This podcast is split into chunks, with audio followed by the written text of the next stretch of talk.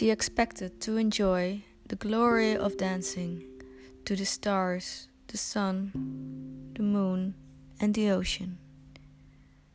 In the end, she seemed to be a delicate flower, too gentle to shine, but fierce to fly. Now she notices the wings in her soul that keep telling another calling is waiting. All she needs to do is be brave and listen to the voice she is hiding.